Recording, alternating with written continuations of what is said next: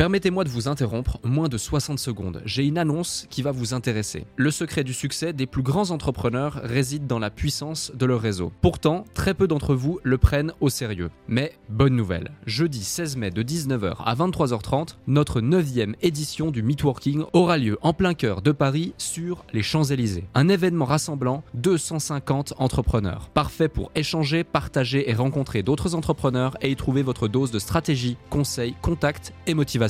Au programme, des conférences centrées sur les piliers de votre activité, vente, stratégie et état d'esprit, un cadre prestigieux, des intervenants experts de leur domaine à votre disposition pour répondre à toutes vos questions et un apéro dînatoire pour les plus gourmands. Ce n'est pas juste un événement, c'est une chance de propulser votre activité avec des conseils éprouvés et un réseau de qualité. Attention, il reste moins de 50 places. Je vous invite donc à réserver votre place maintenant avant qu'il ne soit trop tard en consultant notre site podcastledéclic.fr ou en cliquant sur le lien dans notre bio Instagram. Merci de votre confiance, hâte de vous y voir et maintenant, place à notre épisode du jour. Soyez curieux. Toutes les écoles du monde, tout le savoir du monde est sur Internet. Si vous êtes curieux et vous allez au fond des choses, vous aurez les compétences. Et même si vous n'avez pas de diplôme, vous savez quoi? Il y a un truc qui s'appelle Internet où vous pouvez démontrer ce que vous faites au lieu de prétendre être fort à quelque chose, les gens se plaignent qu'ils trouvent pas de travail, etc. Sur leur CV, c'est marqué expert graphique ou créateur de site web ou des choses comme ça. Mais arrête de prétendre, démontre. Au quotidien, j'ai l'opportunité de rencontrer des entrepreneurs et personnalités. Leur point en commun, le succès s'est manifesté dans leur vie. Cela m'a confirmé que la réussite tient parfois à une seule décision. Je suis Alec Henry et l'objectif de ce podcast est de vous inspirer et vous offrir à votre tour le déclic qui fera toute la différence. Salut Nicolas. Salut Alec. Comment tu vas? Très bien et toi? Eh ben écoute, en pleine forme, ça fait plaisir de t'avoir euh, ici en ligne. Nicolas, du coup, euh, Nicolas Nervi, entrepreneur euh, qui a au parcours euh, très riche, aussi riche qu'inspirant, et franchement, ça fait super plaisir de t'avoir ici sur le podcast. On échange un petit peu les rôles. D'habitude, c'est toi qui poses des questions à, des entrepreneurs qui ont, qui ont un sacré bagage également. J'invite ceux qui nous écoutent à regarder un petit peu ce que tu fais. Mais surtout, ça fait plus de 20 ans maintenant que tu es dans le marketing. tu as fait des campagnes pour les plus grosses sociétés de ce monde avec des, des des grandes personnes aussi. Et euh, tu as aussi enseigné le marketing au brevet fédéral en Suisse pendant 11 ans. Euh, donc, euh, autant te dire que tu as aussi de la bouteille derrière toi autour du marketing en général. Ça va être le grand sujet, je pense, de, de, de, cet épisode, outre ton parcours et les différents déclics auxquels tu as pu faire face durant ce parcours. Mais pour ceux qui ne te connaissent pas encore, est-ce que tu peux rapidement te présenter? Alors écoute, bah, je m'appelle Nicolas Hervé, je viens d'avoir 45 ans lundi, tu vois, le temps il passe. C'est pas, c'est pas toujours agréable qu'il passe aussi vite, mais voilà. Euh, oui, j'ai, écoute, j'ai, j'ai commencé mon brevet fédéral. J'ai un brevet fédéral euh, de marketing que j'ai fait à l'âge de, je crois, 23, 24 ans. C'est tellement loin que je m'en souviens plus tellement. Et puis euh, après ce brevet fédéral, j'ai commencé directement à travailler en tant que, en tant que marketeur dans des, dans le domaine des ressources humaines. Et j'ai rejoint quelques années après Kelly Service, qui est une grande société américaine de placement personnel, hein, concurrent d'Adeco, Manpower, etc. Hmm. Où là, j'ai pris le lead du marketing pour la région IMEA et APAC. Donc, euh, ça a été une expérience très, très enrichissante euh, pendant près de cinq ans où je devais m'occuper euh, du Portugal jusqu'à la Russie, de tout le déploiement des stratégies marketing et surtout l'alignement des pays sur le positionnement stratégique global de l'entreprise. Donc ça, ça a été, une grosse expérience que j'ai quitté pour différentes raisons, qu'on pourra en discuter plus tard. Ensuite, j'ai rejoint un autre groupe également euh, présent dans les, euh, actif dans les ressources humaines, un peu plus petit, présent dans six pays où je me suis occupé du, marketing.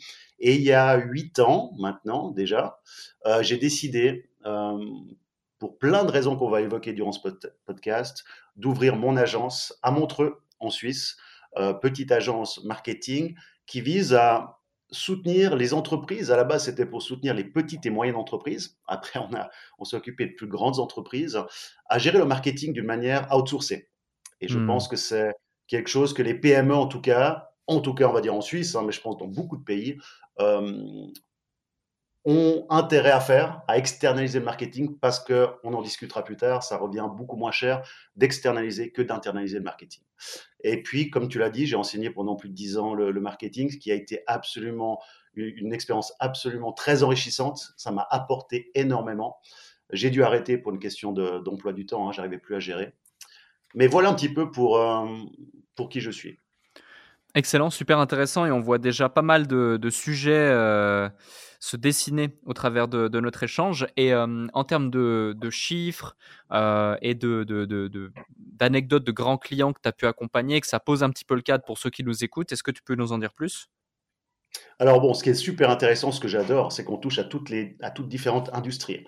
Et euh, je trouve super intéressant de pouvoir travailler avec une banque privée, une assurance, une agence immobilière, une entreprise active dans le sport. Ça permet vraiment de comprendre les différentes industries hein, et puis les challenges qu'ils font face. Alors une anecdote, un, client qui a été vraiment important pour nous, qu'on a géré pendant plus de trois ans, c'est le groupe Interiman, qui est un grand groupe, le plus grand en Suisse euh, du, en ressources humaines, hein, en délégation de personnel.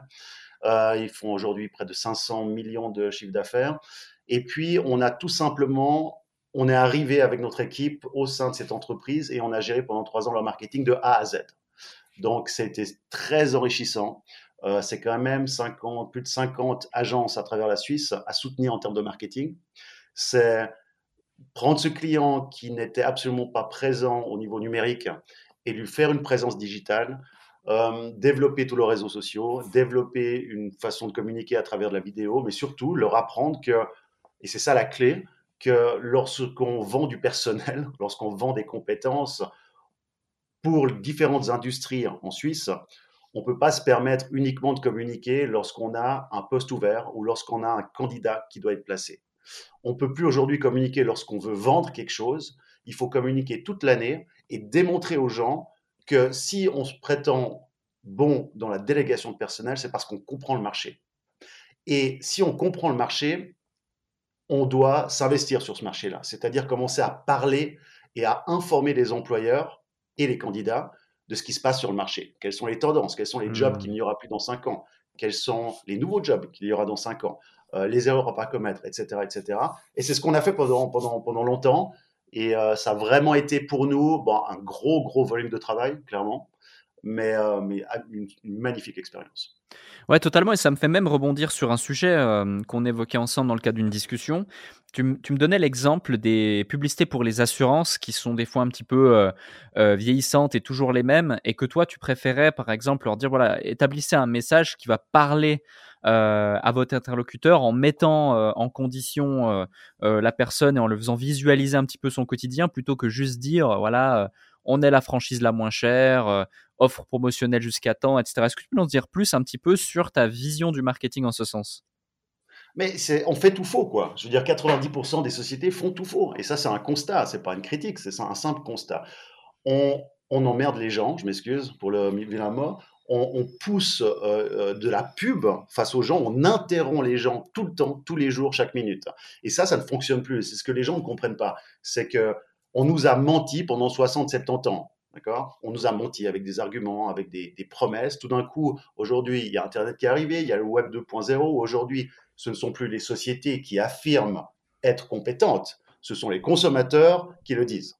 Hmm. Donc, il faut comprendre qu'aujourd'hui, les gens ne sont plus du tout, du tout réceptifs à de la pub, à des argumentaires commerciaux. Et d'ailleurs, pour moi, la plus belle épreuve, c'est lorsqu'on va euh, choisir un hôtel sur euh, TripAdvisor ou, des sites comme ça. Qu'est-ce qu'on regarde? On est d'abord attiré par les photos, on va cliquer sur le bien, et qu'est-ce qu'on fait juste après? On va les avis. on va sauter toute la phase d'argumentaire commercial que l'hôtel a écrit, on va aller voir les commentaires, mmh on comprend de toute façon que les 5, 10 meilleurs commentaires, ce sont les fake accounts et que les, cinq pires, ce sont les concurrents fake accounts qui vont critiquer.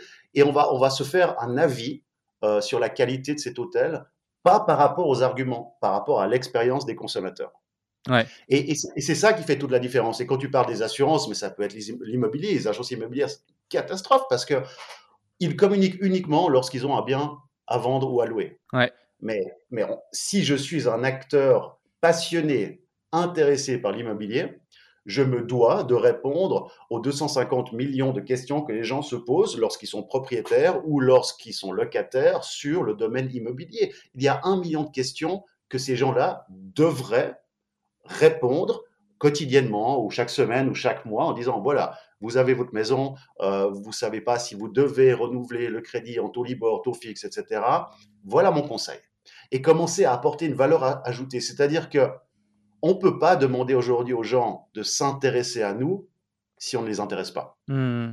Ouais, totalement. C'est super pertinent ce que tu, euh, ce que tu nous évoques directement ici. Euh, ça me fait penser, tu sais, dans le livre Breakthrough Advertising de Eugene Schwartz, je sais pas si tu connais, qui considère un petit peu comme la Bible du marketing et autres. Euh, ce livre se vend en physique encore aujourd'hui entre 1200 et 2500 dollars, pour dire, mais il est gratuit en PDF sur, sur Internet pour ceux qui nous écoutent.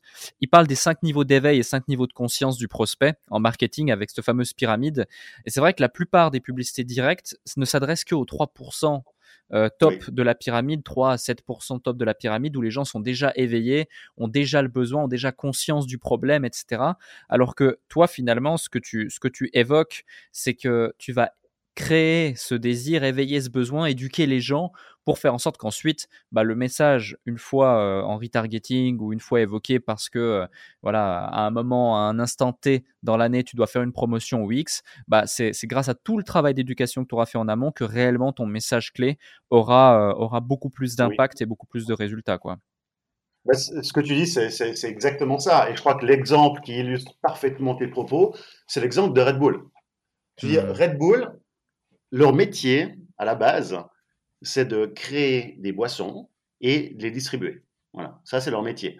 Aujourd'hui, Red Bull dépense plus de 95% de leur budget, pas à faire de la pub, hein, à apporter de l'émotion auprès de leur public cible en termes de positionnement, qui étaient les jeunes dans le sport extrême. C'était leur positionnement. Alors qu'est-ce qu'ils ont commencé à faire? Dit tiens, ce serait quand même pas mal de faire une ou deux vidéos qui, qui motivent les gens, euh, sport extrême, etc. Ah tiens, on pourrait peut-être faire des événements. Ah tiens, on pourrait faire ça.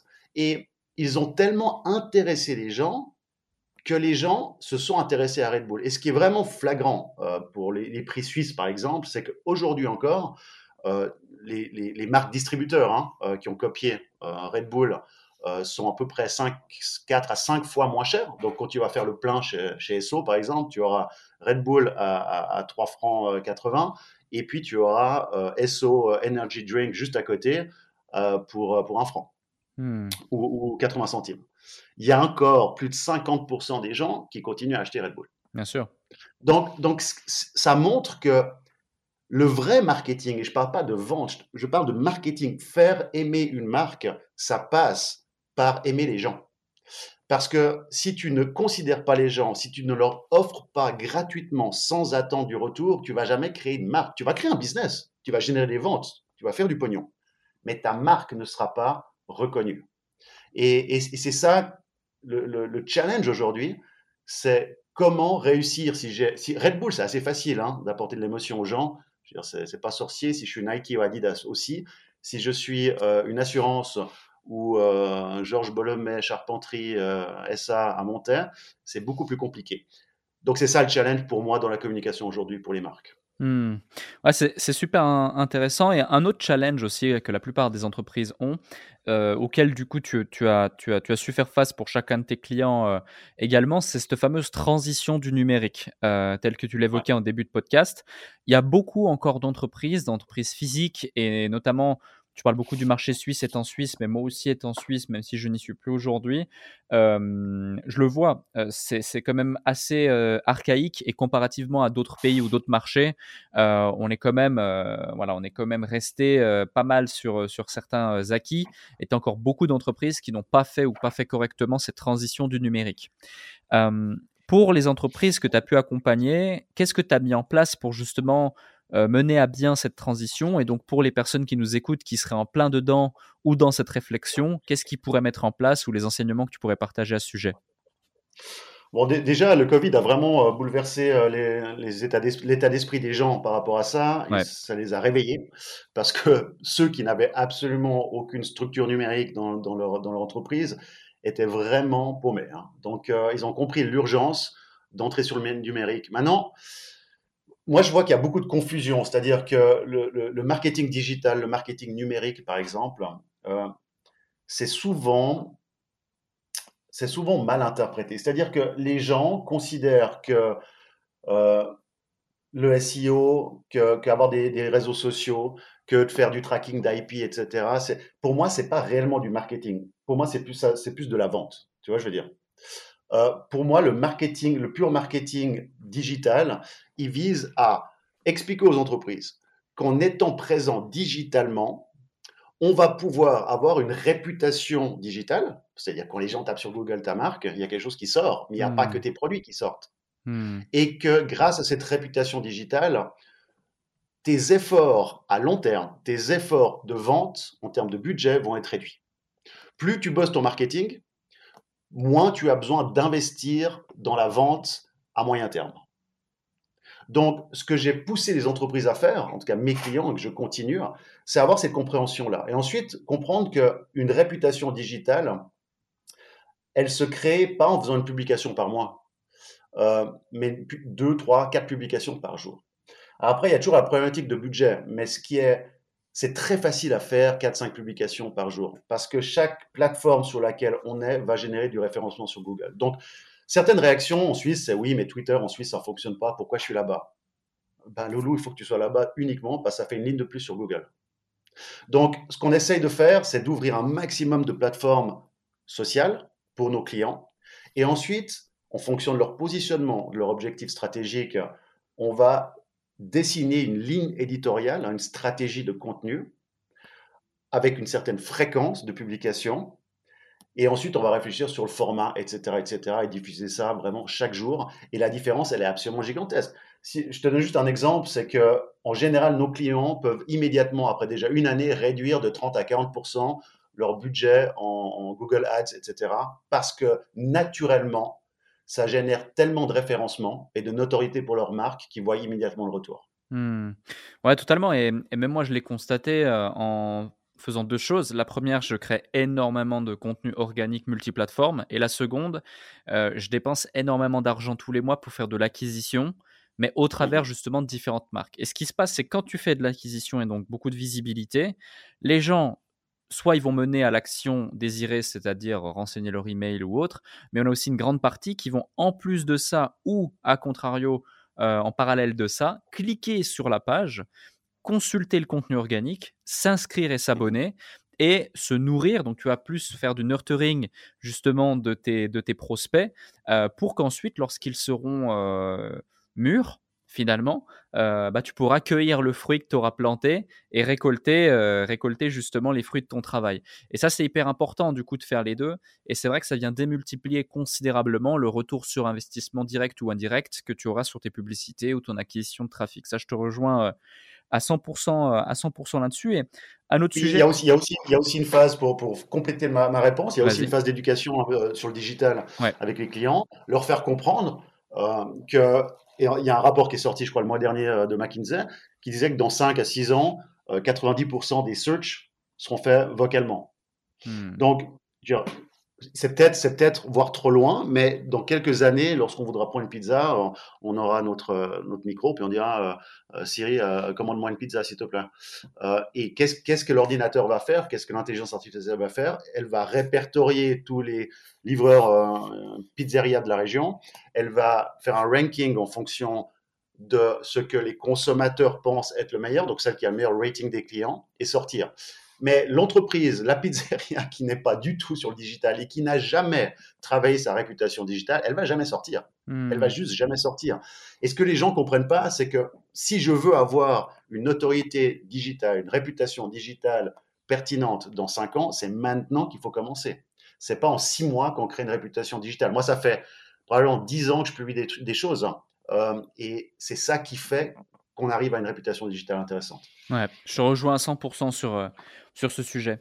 un autre sujet, c'est, tu parlais d'avoir géré le marketing de différents, différentes sociétés, notamment un grand groupe, du Portugal jusqu'en Russie. Donc, tu as pu voir le marketing de différents pays est adapté à chaque fois au marketing de différents pays parce que la, façon dont on communique, le niveau de conscience globale des gens, les enjeux, le niveau de sensibilité à certaines choses, etc. N'est pas le même à chaque fois. Et, selon toi, quelle est la différence entre le marketing de, certains pays d'Occident et le mmh marketing qui est en Suisse? Bah écoute, on, le, on, voit, on peut déjà même voir la différence en Suisse, hein. en Suisse alémanique et Suisse romande. Ouais. il, y a, il, y a, des grands changements. Ce que je peux te dire, c'est que les pays latins, euh, j'ai passé beaucoup de temps au Portugal, par exemple, ils sont, ils sont vraiment dans l'affect. Hein. et ça, ça, vient de la culture hein, euh, portugaise donc, euh, ou latine. ils sont vraiment dans l'affect, où ils sont beaucoup moins carrés sur des, sur des facts, concrete facts. Et là, si tu vas direction Allemagne ou Russie, eh ben c'est exactement l'opposé. C'est que si tu commences à faire une campagne de communication avec beaucoup d'affect, tu vois, un magnifique storytelling, etc., ça ne fonctionnera pas. Eux, tout ce qu'ils veulent voir, c'est des faits. Hmm. Euh, donc voilà, je pense que la plus grande différence, c'est la culture des gens qui change. Et la difficulté pour une entreprise euh, bah, grande comme Kelly Service, euh, avec 17 pays dans cette région-là, c'est de réussir à avoir une stratégie globale pour ces régions-là, parce que tu dois toujours avoir un fil conducteur quand même, et jusqu'à quel niveau donner de la liberté au pays pour s'adapter à ces cultures. Hmm. Et ce que j'ai pu voir, c'est que très souvent, les pays n'ont pas assez de liberté. Le marketing doit pouvoir s'adapter à la région. Et, euh, et, on voit la même chose, tu vois, en, Suisse, euh, quand tu, on avait 48 agences à gérer chez Kelly Service, rien que pour la Suisse, quand tu fais une stratégie de contenu euh, pour les réseaux sociaux, par exemple, hein, pour Kelly Service Suisse, ça ne fonctionne pas. Hmm. Ça ne fonctionne pas parce que tu connais bien la Suisse, Alec, le Valais, la Suisse allemande, euh, Genève, Zurich, Berne, c'est des mentalités totalement différentes. Elles seront intéressées par d'autres choses. Et pour moi, la grande difficulté des boîtes quand elles se mettent sur le, sur le digital, en tout cas sur les réseaux sociaux, hein, c'est qu'une partie du digital, c'est justement de s'adapter à tout ça et de comprendre que un réseau social, il est fait pour une région. C'est-à-dire que si je suis une grande marque, je dois m'adresser au canton de Vaud, je dois m'adresser à Genève, je dois m'adresser au Valais, mais je, dois impérativement adapter. Après, il y a une problème de, la problématique de mise en place et de coût pour ça. Est-ce que je dois donner liberté aux gens dans les agences de faire leur propre marketing, etc. etc. Mais je, pense que c'est vraiment clé, c'est de s'adapter aux cultures des gens. Ouais, totalement. Je te, je te rejoins, je te rejoins là-dessus. Et ça me fait rebondir sur un sujet, c'est que tu parles beaucoup d'adaptabilité, de, liberté, et, et, on en parlait tout à l'heure, la différence entre les grandes théories et les grands théoriciens et la pratique. Alors c'est drôle parce que toi, tu as les deux casquettes finalement, tu as été dans la théorie par le fait d'avoir été prof dans les brevets autour du marketing pendant 11 ans, mais tu as aussi et surtout plus de 20 ans d'expérience derrière toi, euh, gérer des gros comptes, des gros clients euh, et euh, gérer ton agence depuis plus de 8 ans. Donc, tu es aussi surtout dans la pratique. et quand on, se base uniquement sur les théories, c'est assez difficile finalement d'être libre, d'être flexible et de s'adapter continuellement parce qu'on se dit, OK, bon, bah, c'est comme ça la théorie, donc c'est comme ça qu'on doit faire et on va pas, surtout pas, chercher ailleurs parce qu'on n'est plus dans la théorie et donc ça marche pas potentiellement. c'est quoi ta vision de la chose et, et, et c'est quoi en fait pour toi les, grandes différences entre théorie et pratique? Bah, que la théorie fonctionne pas, la pratique fonctionne. Euh, c'est horrible de dire ça après avoir enseigné 12 ans, mais euh, tout ce que j'ai enseigné ne sert à rien. Euh, lorsqu'on doit malheureusement former les étudiants pour un brevet fédéral avec des exigences, et bah, malheureusement, la, Confédération suisse ne s'est toujours pas alignée à la réalité du marché, donc on continue à enseigner des choses qui sont absolument pas applicables. On doit s'arrêter à enseigner ça. Donc, une énorme frustration, c'est aussi une des raisons pour lesquelles j'ai arrêté, parce que, parce que c'est en décalage total par rapport à la réalité du marché. Je pense qu'aujourd'hui, le marketing, tu n'as pas besoin d'avoir un master degré en marketing pour faire du marketing. Mm. Tu dois plutôt te focaliser à apprendre des outils marketing qui vont te servir à appliquer et à, donner vie aux stratégies, aux idées que tu as en tête. Mais la théorie marketing est totalement obsolète. Pourquoi? Parce que tous les six mois, il y a quelque chose qui change. Donc, je te donne typiquement un exemple, c'est que les théoriciens vont dire, oui, il faut faire une stratégie 5-10 ans pour votre boîte. Et un praticien va dire, tu sais quoi, on va faire une tactique six mois, et puis on, correcte, on change si après six mois, etc. Et le praticien aura raison. Euh, c'est extrêmement dangereux aujourd'hui de faire une stratégie 5-10 ans en termes de marketing parce qu'il y a mmh. trop de changements. Ça. Donc, donc voilà un exemple typique de, du décalage entre le, la théorie et, la pratique. Et, Dieu sait que des théoriciens en marketing, il y en a énormément. Hein. Euh, on est envahi de ça parce que ce qu'on voit, c'est que le marketing, quand, quand, tu es face à un client, une entreprise qui ne connaît pas grand-chose au marketing, il y a tellement de beautiful words, hein, des, noms de geeks, on peut, des, des, outils, etc. Donc les gens vont essayer de rendre tout ça compliqué pour justifier souvent leur travail. Alors que le marketing est beaucoup plus simple. Donc, euh, je pense que, je ne sais pas si tu me rejoins toi, parce que toi, par rapport à ton, ton propre enseignement marketing, est-ce que, comment tu as fait pour apprendre le marketing, par exemple, avec moi, totalement, euh, je te rejoins à 100% dans le sens où euh, c'est limite si je suis pas allé à l'école, moi. Donc, je savais pas, pas pourquoi j'y étais. Euh, et, et, j'ai fait un CFC, effectivement, mais dans le domaine de, l'emballage, donc ouvrier à l'usine. Donc, rien à voir, on n'avait pas forcément de cours marketing et autres. Et du coup, où j'ai appris le marketing finalement, c'est très simple. Hein. J'ai voulu lancer mon agence. Je savais que ce qui. enfin, je voulais créer un business. Je savais que ce que je pouvais apporter c'était des clients à d'autres business, ou tout du moins je savais que je pouvais rapidement, grâce à Internet, apprendre à le faire. Et euh, c'est quand j'ai signé mon premier client, dis-toi, que je me suis dit, OK, euh, je vais taper sur Google comment faire de la pub.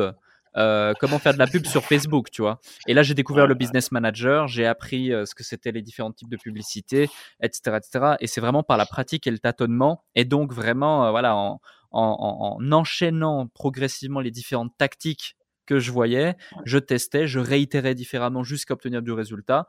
Donc, je parle en jeu, mais j'étais avec mon associé euh, Amine, avec qui je suis toujours, et, euh, et du coup, euh, et du coup, on, on, avançait, on mettait en place différentes choses.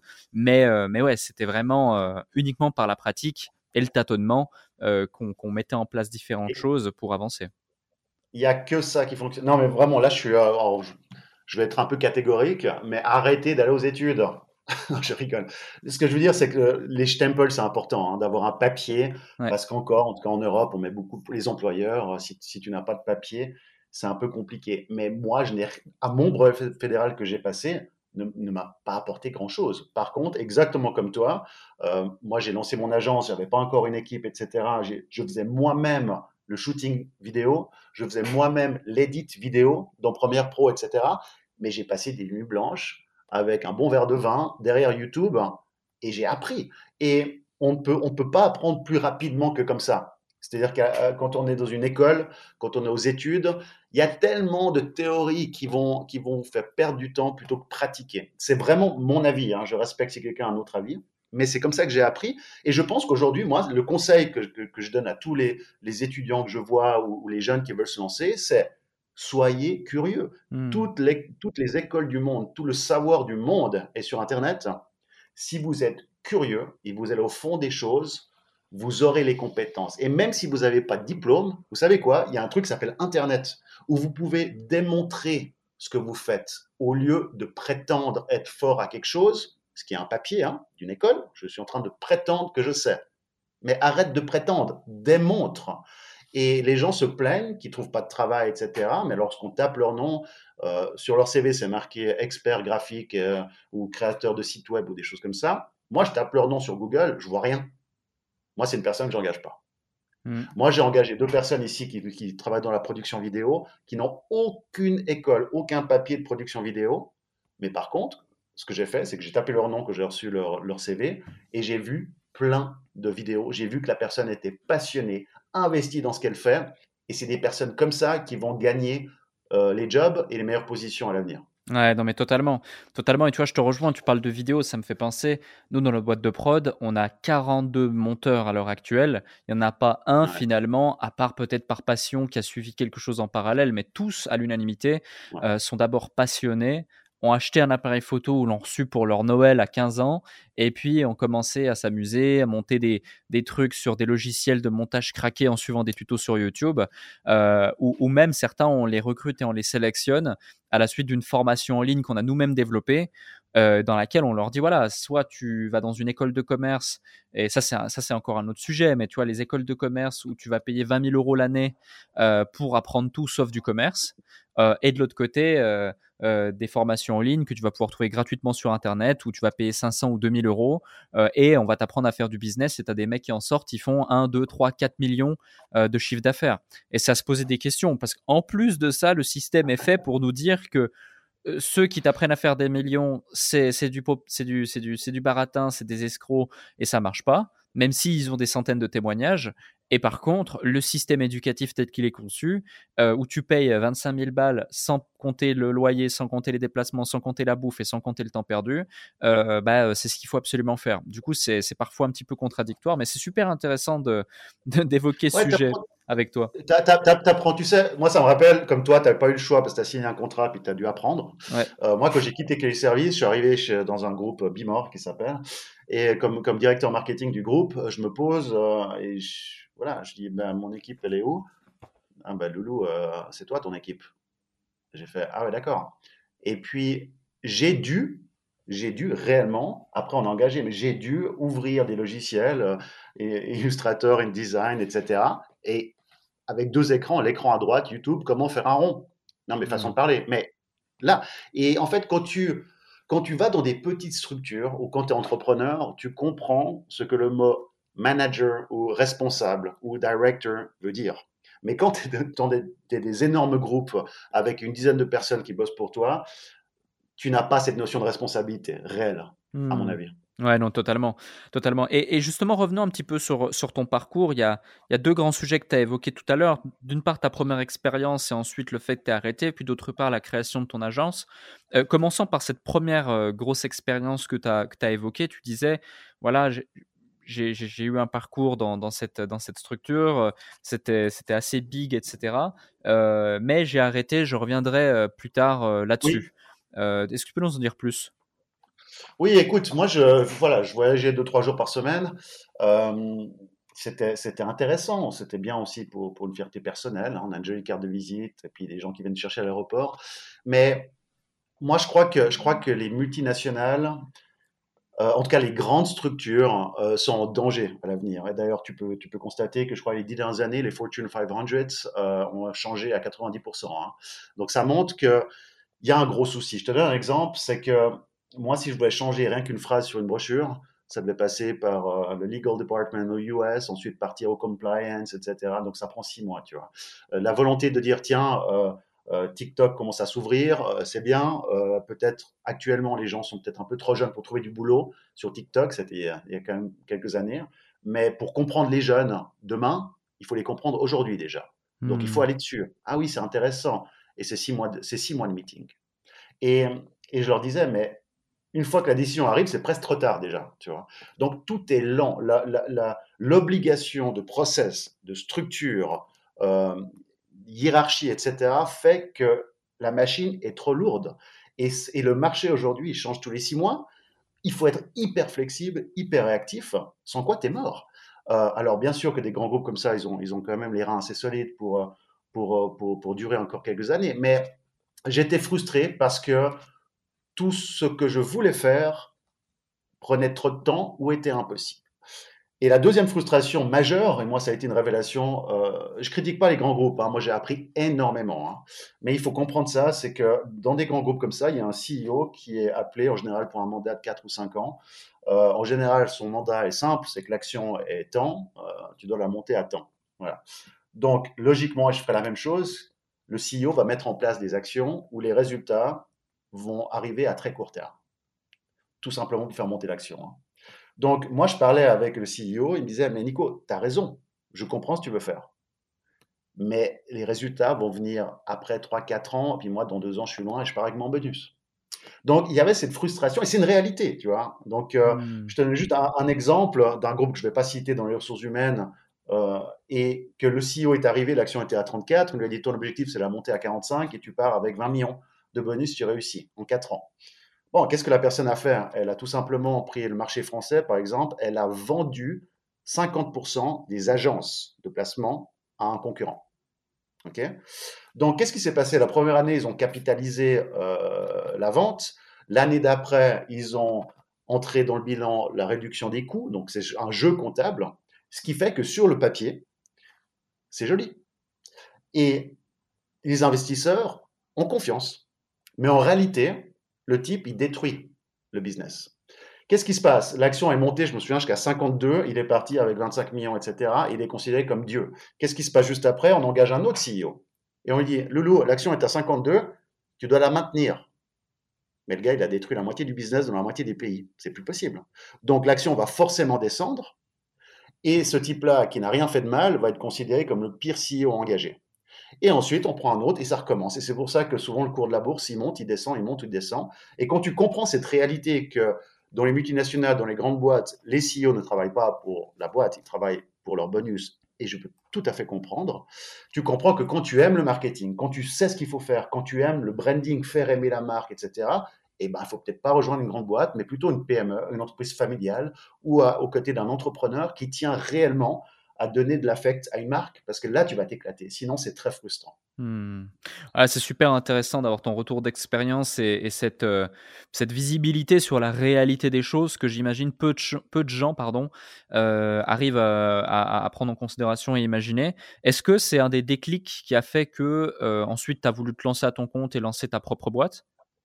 Oui, parce qu'après, j'ai voulu rejoindre un groupe plus petit, beaucoup plus petit, mais quand même présent dans différents pays, où j'avais déjà plus de liberté mais je, tu sais, c'est compliqué lorsque, dans ces boîtes, lorsque tu as des CEO qui sont assez en fort caractère, euh, c'est compliqué à, à, sensibiliser les gens sur l'évolution du marché et qu'ils comprennent que si on ne réagit pas aujourd'hui, demain c'est trop tard. Et lorsque c'est des clients, ça passe beaucoup mieux parce que les gens, ils te payent, donc ils t'écoutent. Alors tu me diras, le, le, patron aussi, il te paye, mais c'est sa boîte, c'est différent, c'est lui qui donne les ordres. Donc oui, ça a été vraiment le déclic pour il y a huit ans, je me suis dit, attends, Nicole, le seul moyen de vraiment faire ce que tu penses juste pour les boîtes et apporter une vraie valeur ajoutée pour, les entreprises, c'est de le faire toi-même. Hmm. Donc, j'ai pris le risque. Euh, et, oui, en effet, tu sais, c'est quitter, euh, c'est quitter des, très, très, très bonnes conditions, euh, une zone de confort gigantesque, pour, pour le mois d'après avoir une feuille où c'est marqué zéro, quoi. Mais, mais ça vaut le coup, je pense. Ouais, totalement.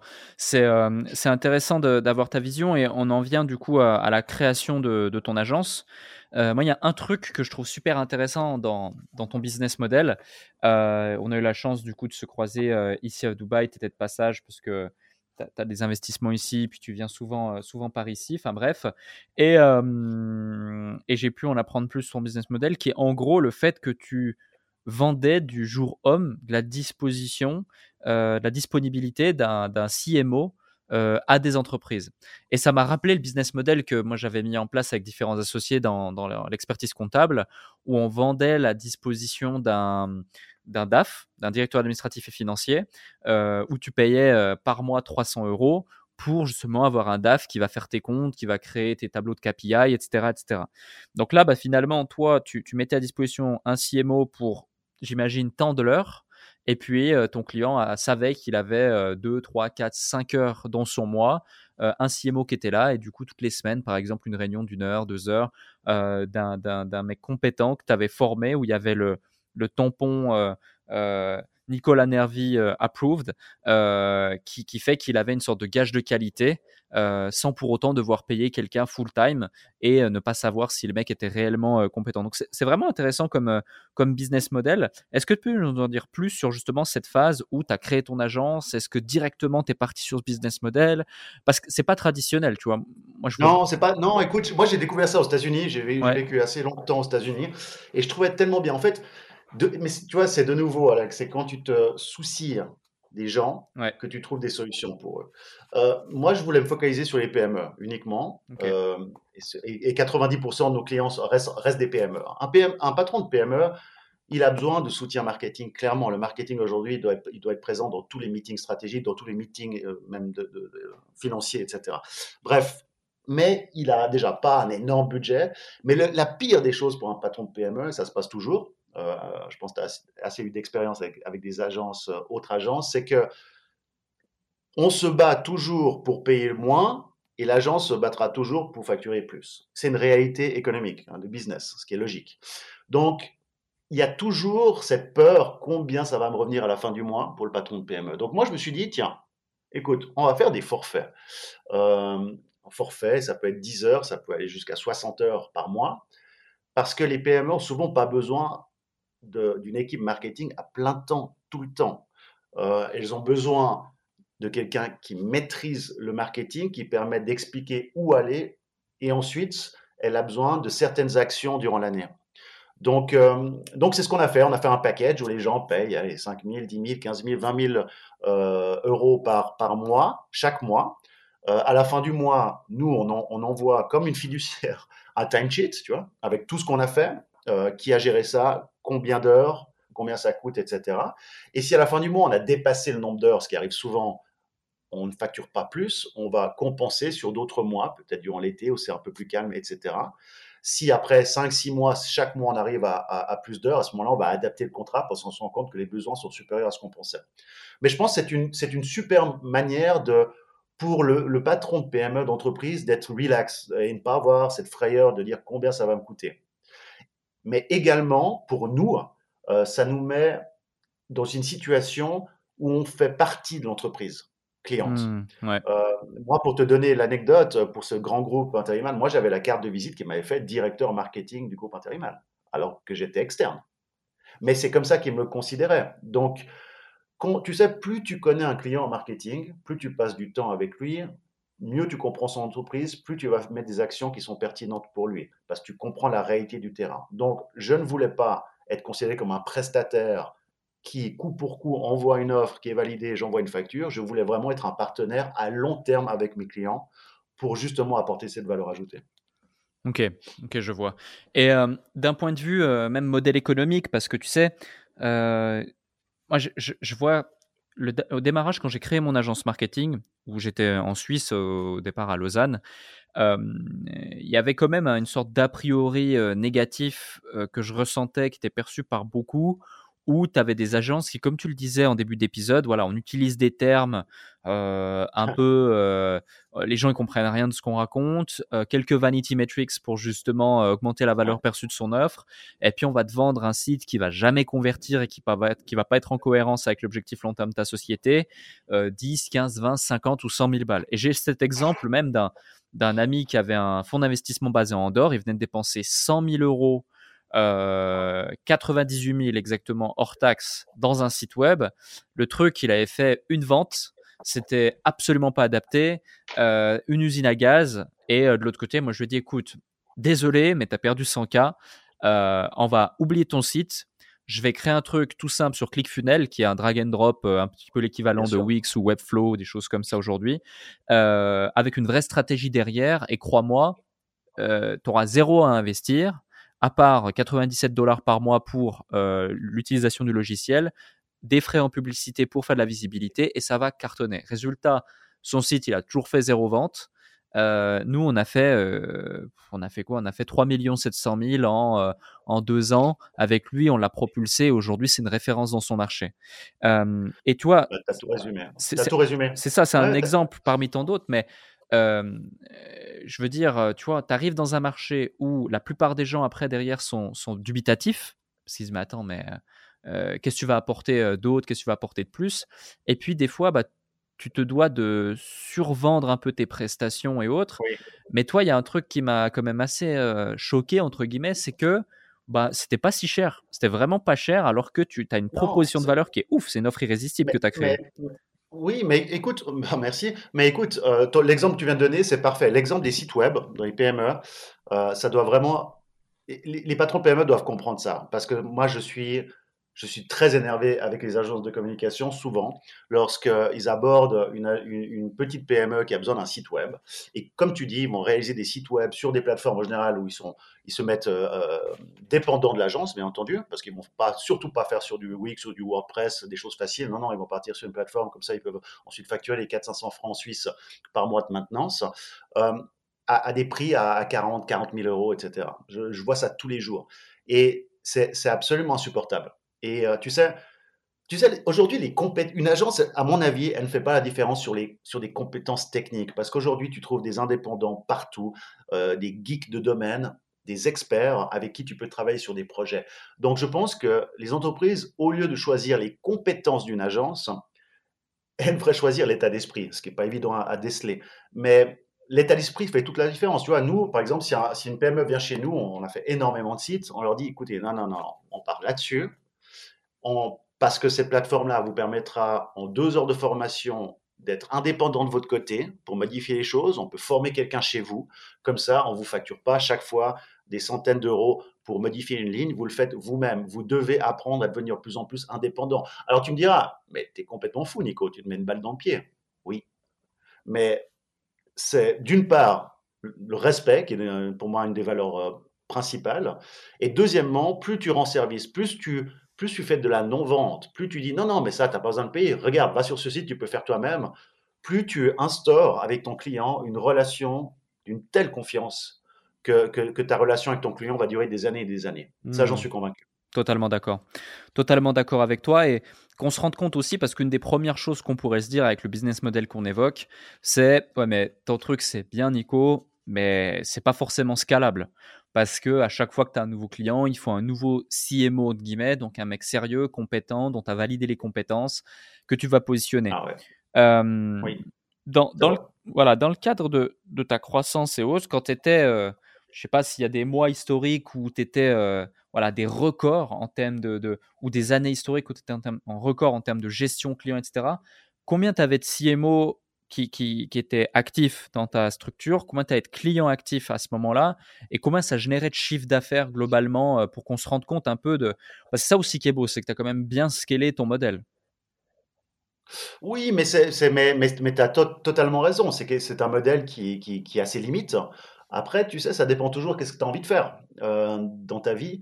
Euh, moi, je suis parti sur un principe que, que, que, l'argent est une conséquence et qu'il faut impérativement que tu aies du plaisir dans ce que tu fais tous les jours.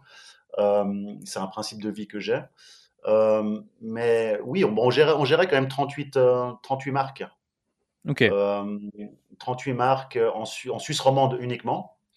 on générait 1,5 million, quelque chose comme ça. Donc, c'est pas c'est pas des énormes choses, hein, mais l'entreprise est aussi toute jeune. Et puis, euh, on arrivait à gérer tout ça à 8, 8 personnes. Ok. Donc 38 marques, 8 personnes, 1,5 million de chiffre d'affaires.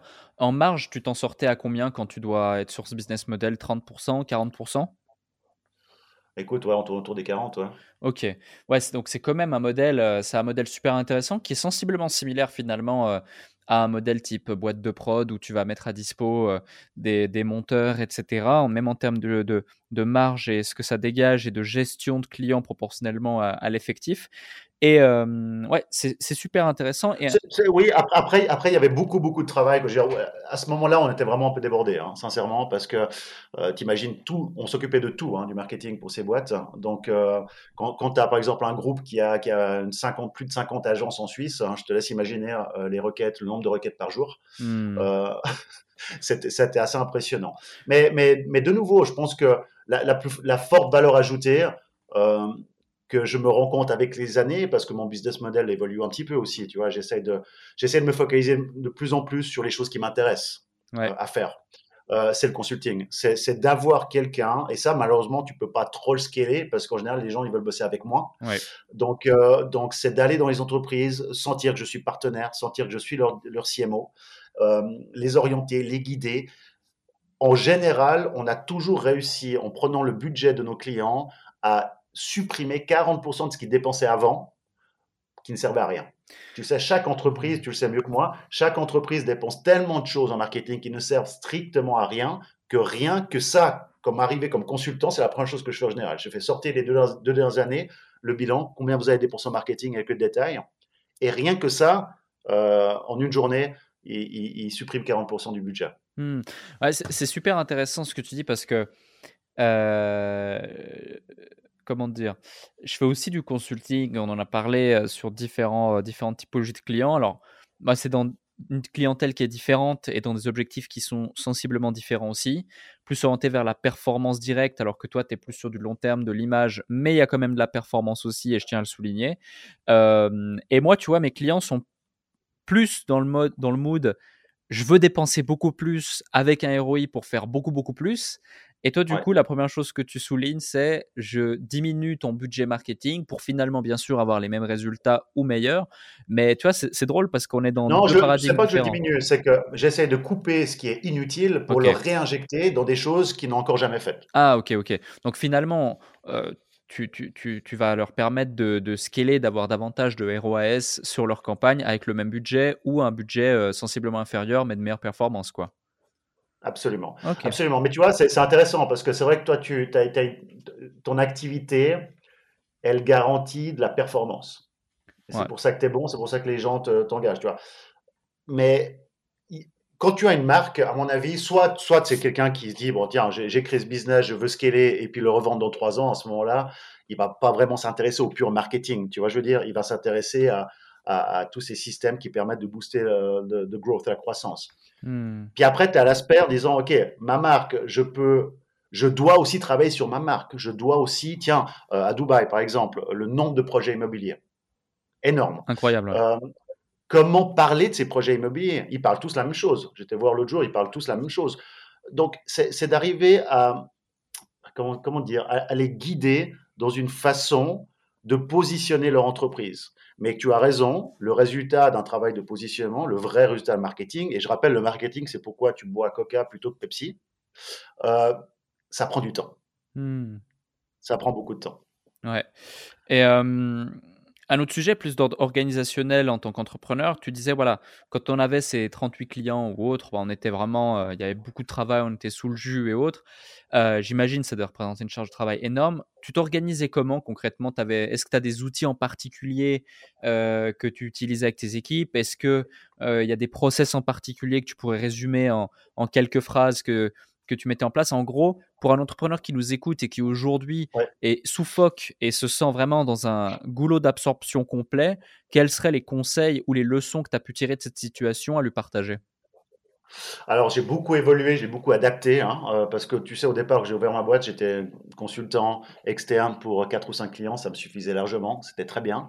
Et après, bon, on a fini 8. Donc j'ai dû, j'ai dû un peu m'adapter. Mais tu as raison de souligner ce point-là. L'organisation du travail, du flux de travail, il est primordial. Et les outils sont clés, sinon tu es mort. Tu es tout mmh. simplement mort. Donc euh, écoute, nous, on avait un système de, qui est un système qui coûte pas très cher, mais qui s'appelle Trello. Je sais pas si tu connais Tout à fait, bien sûr. Ouais. Voilà. Trello, j'ai passé, je pense, deux mois, même avec un informaticien, pour l'optimiser. Et tu peux vraiment, il est ouvert au développement, hein, Trello. Donc, tu as des développeurs externes qui mettent des modules. Tu peux arriver à une, efficience et une pertinence d'organisation assez extrême où tu peux absolument tout automatiser. Donc, euh, je te donne un exemple. Nous, on avait un board pour chaque client euh, avec des channels. Et puis, lorsqu'on recevait dans la boîte mail un mail d'un des clients, ça allait directement le classer au bon endroit dans l'agenda et l'attribuer à un collaborateur en fonction de la demande. Hmm. Donc ça fait qu'on avait un flux de travail, d'organisation. C'est comme si on avait une secrétaire à full time qui, qui organisait tout ça. Donc ça, on, ça, on a utilisé pour, pour s'organiser, pour gérer l'agenda. Euh, on a travaillé avec un module externe qui s'appelle Bridge 24 pour justement aller puiser dans la base de données de Trello et tirer des stats et des reporting pour nos clients. Donc tout ça est fait en deux clics. Et puis on a un système de chat avec euh, mes, collaborateurs parce qu'on a des bureaux ici, mais on n'est que cinq dans le bureau. Euh, le reste des gens sont un peu, un peu, un peu ailleurs. Euh, on, chatte avec Slack, qui est aussi très ouvert. Ouais, ouais totalement. Ouais, outil, outil que j'utilise aussi. Alors moi, j'utilise. Et toi, ouais, toi, tu utilises quoi? Ouais, Slack aussi pour, pour discuter. Notion pour les process. Trello, je ne l'ai pas trop utilisé, mais j'utilisais plus Asana ou Taskworld ou des choses comme ça qui sont, qui sont du, même, du même usage, du même ordre. et puis voilà, hein, globalement, c'est vraiment, vraiment ça. Mais Notion, aujourd'hui, tu peux aller très très très loin. et, et c'est super, super intéressant. un autre sujet, c'est par rapport au Covid, on en parlait plus d'entrepreneur à entrepreneur tu as été pas mal touché par le Covid, tout comme, tout comme beaucoup d'entreprises d'ailleurs. comment tu as vécu cette phase d'une part et quelles sont les leçons que tu as pu, que pu en tirer? C'est surtout assez drôle de le souligner parce que finalement, tu, tu es dans le marketing, tu prônes aussi le numérique et la transition du numérique. Et pourtant, de par le fait que j'imagine aussi tes clients, eux, bah, n'étaient pas aussi avancés que toi ou éveillés que toi au numérique et à tout ça, bah, ont été touchés, par conséquent, tu as été touché. Donc euh, voilà, comment, euh, comment euh, un, quelles sont les leçons que tu as pu en tirer? Et deux, qu'est-ce qui a changé et comment tu es en train de t'adapter aujourd'hui à ce nouveau marché qui a été dessiné par, par le Covid? J'ai été touché durement, il faut être très honnête, hein, ça a été très dur parce que j'ai fait beaucoup d'investissements, dont des nouveaux bureaux, deux étages au centre de Montreux, etc. deux semaines avant le, lockdown, tu vois. Donc, ah ouais. Donc oui, j'ai été impacté très fortement. mes clients qui sont quand même en grande partie des, PME dans des domaines qui ont été également fortement touchés. tu sais comment ça se passe depuis, depuis, depuis des décennies. Dès qu'il y a une crise, souvent le premier budget que tu penses réduire dans ta boîte, c'est le marketing. Mmh. Ce, qui est, ce, qui est, une grosse erreur, mais en fait, c'est un réflexe humain qui va encore rester pendant quelques années, je pense. Mmh Donc, c'est vrai que les budgets, ont, les, mes clients ont eu très peur, ils ont dû s'adapter, ils ont coupé passablement de budget, et donc ça a impacté très fortement mon, mon, entreprise. Euh, et tu sais, c'est c'est pas évident, c'est pas évident de gérer euh, une crise comme ça. Maintenant, ça, ça continue maintenant avec la guerre. Donc, on est quand même en train de vivre deux, trois ans euh, pas faciles pour les entrepreneurs et les patrons d'entreprise. Euh, mais c'est toujours l'opportunité de, bah, comme tu dis, de dire tiens, euh, déjà, où est-ce que j'ai fait faux? Euh, Où est-ce que, est-ce que j'aurais pu anticiper? Est-ce que mon business model est soutenable en période de récession? Est-ce que mon client mix, tu vois, était, était sain ou pas? Donc, c'est des choses comme ça que, que j'ai beaucoup réfléchi. Puis après, ça te permet aussi de faire le, le point sur vu que ça te pousse à revoir les choses, où est-ce que je veux m'orienter et puis euh, qu'est-ce que je veux arrêter de faire, qu'est-ce que je veux continuer de faire, qu'est-ce que, quelles nouvelles choses j'ai envie de faire. Et, euh, et je pense que moi, d'une manière très personnelle, ça m'a vraiment poussé à, à plus m'orienter vers le consulting pur, euh, qui est vraiment là où, je, où j'apporte une vraie valeur ajoutée. Moi, je suis toujours obsédé par apporter de la valeur et je suis très inconfortable lorsque j'envoie des factures et que je sens que la valeur n'est pas extrême. C'est comme ça, c'est mon éducation. Euh, donc, on s'est un petit peu focalisé, on, a réduit notre palette de prestations euh, avec mon agence euh, parce que j'estime, on faisait du SEO par exemple, mais j'estime qu'il y a énormément de sociétés expertes là-dedans qui font un meilleur travail que nous, tu vois. Hmm. le développement de sites web, je disais, c'est quelque chose qu'on faisait beaucoup. On a arrêté de le faire. On travaille avec des partenaires, avec des indépendants, mais on ne le fait plus parce que, de nouveau, il y a des gens meilleurs. Euh, où on est très très fort, c'est en toute humilité. Non, non, où on est, où on est bon, c'est dans le consulting stratégique. Euh, ça, c'est ma partie. Hein. Et ensuite, c'est dans la création de contenu, euh, vidéoproduction, etc. pour les entreprises. Là, on est vraiment bon, on est très efficace. on fait des choses qui ne sont pas dans l'ADN suisse, hein, de la perfection. Je m'explique, hein. on fait des choses très bien. Mais on fait du quick and dirty. Je pense que 80, tu sais, 99% de l'économie suisse, elle est gérée, générée par des PME. Une PME n'a pas besoin d'avoir un film hollywoodien qui sera diffusé euh, sur grand écran au cinéma. Mhm. elles ont besoin de communication vidéo que 90% des gens vont regarder sur un iPhone. C'est clair. Donc, quand je dis quick and dirty, on fait des très bonnes vidéos. Euh, pas cher. Tu vois, je veux dire, et on en fait beaucoup, beaucoup, beaucoup, parce que lorsque c'est accessible au niveau prix, moi je dis toujours à mes clients, écoute, c'est mieux de dépenser 50 000 euros pour, euh, je sais pas, X vidéos durant l'année hein, qui seront diffusées régulièrement, plutôt que 50 000 balles dans une vidéo que tu vas diffuser une fois, une fois que les gens l'ont vu, ils l'ont vu, mon gars, tu vois. Donc, ça paraît logique hein, pour toi, je pense, Alec, mais il y a encore beaucoup d'entreprises qui font encore, qui dépensent encore 25 plaques pour une vidéo d'une minute 30, que tout le monde s'en fout. Hein. Donc, tu sais, on est, j'essaye d'apporter, et on continue à être là-dedans, on essaie d'être un peu un expert là-dedans, de l'authenticité hein, dans la communication. Et souvent, l'authenticité, elle est perçue lorsque ce n'est pas parfait. Lorsque c'est parfait, tu sens que c'est pas authentique, tu vois. Hmm. Le CEO d'une boîte qui est assis derrière son bureau avec une cravate, j'en ai tourné plein comme ça, hein, avec le prompteur en face, etc., et qui lit, mais on n'est pas con, je veux dire, on, ressent qu'il y a du fake là-dedans. Par contre, le CEO, tu fais semblant, tu vois, tu fais une vidéo comme si tu tenais son iPhone puis qu'il fait euh, un selfie et puis il parle euh, en marchant dans le couloir, ben les gens ils vont beaucoup mieux apprécier ça. C'est peut-être pas hollywoodien, mais par contre, avec ce système-là, ça te permet de faire 40 vidéos par mois et donc d'avoir plus de 800 vidéos à la fin de l'année qui sont mises sur YouTube, qui sont générées en référencement naturel sur Google, tu vois. Donc, voilà un petit peu les deux directions, consulting et création de contenu pour les boîtes euh, pour se positionner. Oui, c'est super pertinent ce, repositioning parce que ça, ça permet de, enfin ce pivot, si on veut dire, ça permet de se concentrer sur euh, deux axes où tu apportes massivement de la valeur et tu peux du coup valoriser cette valeur euh, soit très cher, soit d'une façon euh, intelligente et scalable où tu peux dégager une marge qui est quand même relativement intéressante, mais qui en plus, il y a un vrai intérêt pour le client parce que c'est du marketing direct, donc il voit quasi tout de suite les bénéfices. Tu vois, tu parlais par exemple d'un site web, un site web sauf optimisé conversion type funnel, on voit difficilement les retours sur investissement direct, mmh. ou par exemple du SEO. Le SEO, c'est tous les deux aujourd'hui dans des marchés aussi concurrentiels et sophistiqués qu'on est aujourd'hui avec le digital, où c'est de plus en plus complexe de se référencer correctement, sauf sur des longues traînes ou des micro-niches. tu as, du, as du retour, mais tu as du retour sur 6 mois, 12 mois, 18 mois, 24 mois, et encore, il faut du budget, il faut des stratégies annexes en parallèle, chose que peu de business sont prêts à réellement mettre en place, voire comprendre. Euh, alors que les deux éléments que tu as évoqués, tu as du retour quasi directement et donc tu, vas plus facilement valoriser, tu vas plus facilement euh, dépenser quand tu es un entrepreneur sur ces sujets-là.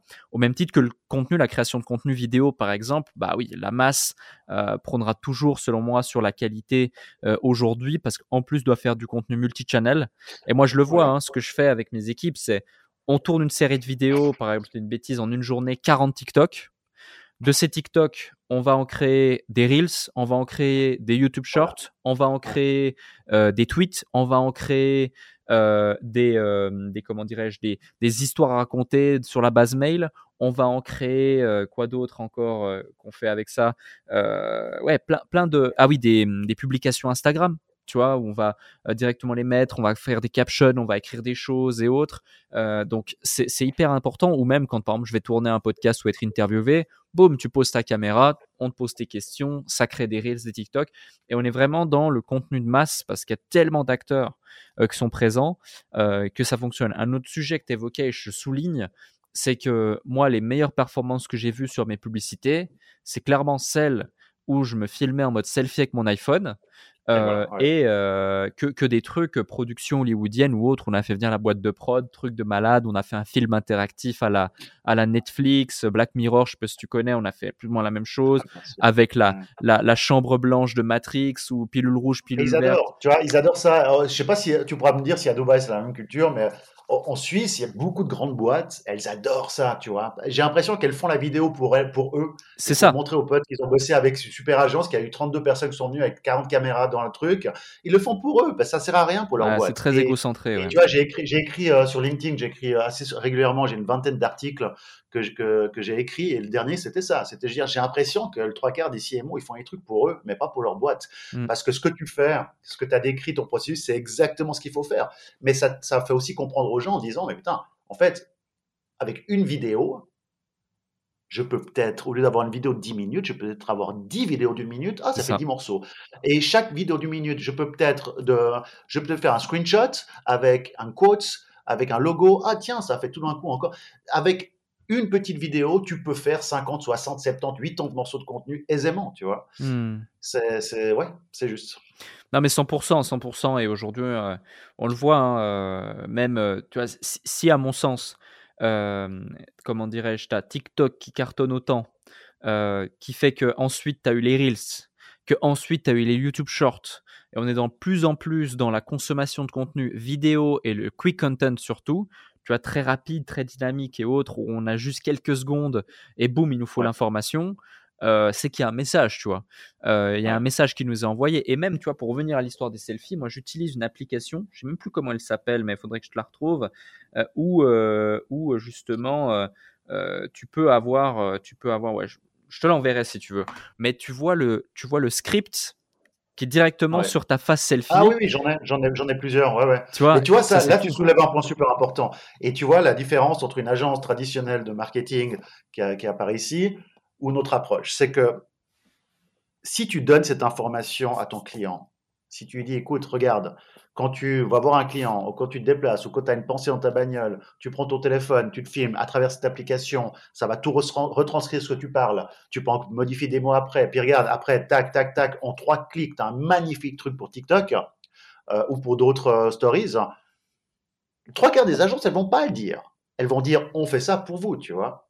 Mais c'est pour ça que le consulting, plus que la prestation délivrée derrière, pour moi, c'est la valeur que je veux apporter à l'avenir, essentiellement, parce que je suis capable d'arriver, et je me rends compte dans des sociétés, trouver les solutions pour leur budget important ou petit budget, leur donner des conseils, comment être le plus indépendant d'une agence marketing, et de nouveau, ça, va te sonner un peu fou parce que je suis une agence marketing, euh, pour, pour s'en sortir dans la communication, tu vois. Et c'est ce que j'aime dans le consulting, c'est apporter des solutions et leur montrer aussi, leur faire connaître des technologies qu'ils ne connaissent pas, des nouvelles applications, etc., qui vont les rendre autonomes.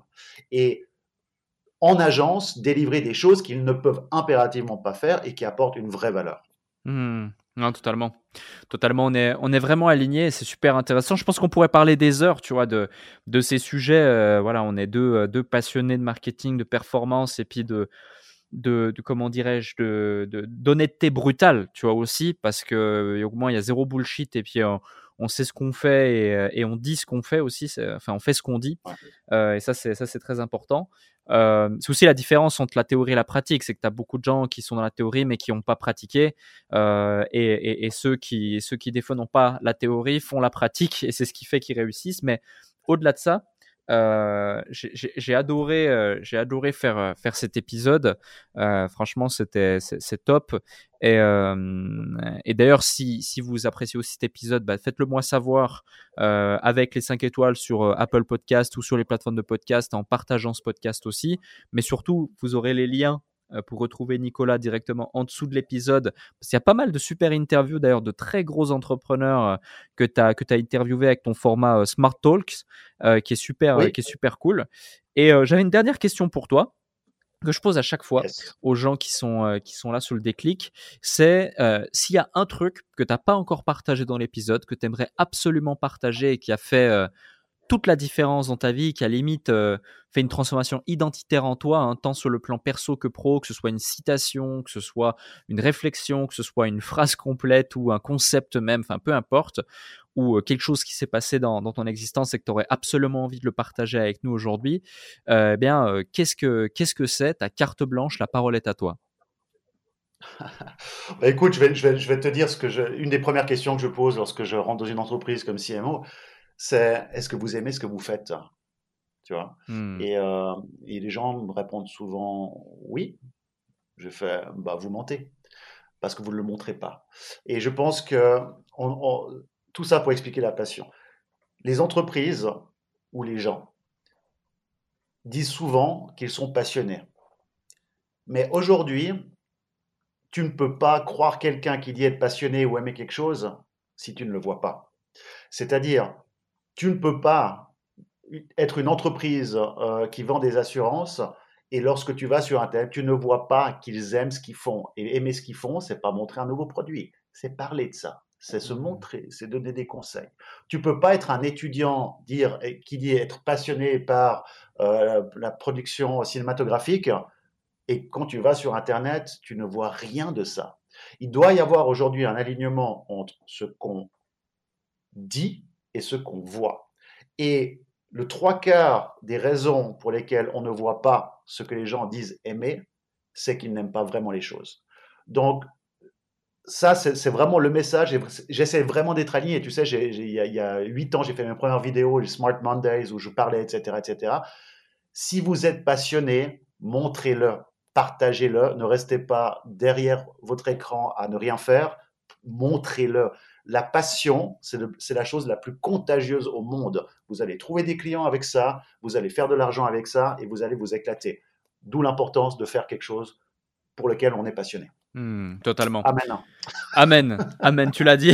on est aligné vraiment et c'est super intéressant. Et merci pour, euh, pour ce moment d'échange. Merci pour cet épisode et, et ces différents tips. Franchement, c'était euh, c'était aussi, euh, aussi intéressant que, que riche en, en, contenu et en valeur. Il y a beaucoup de choses qui devraient être appliquées, euh, qui ont été partagées dans, dans ce podcast. Et je mettrai encore une fois les différents liens pour te retrouver juste en dessous de l'épisode. Et, et, merci à toi pour ce moment.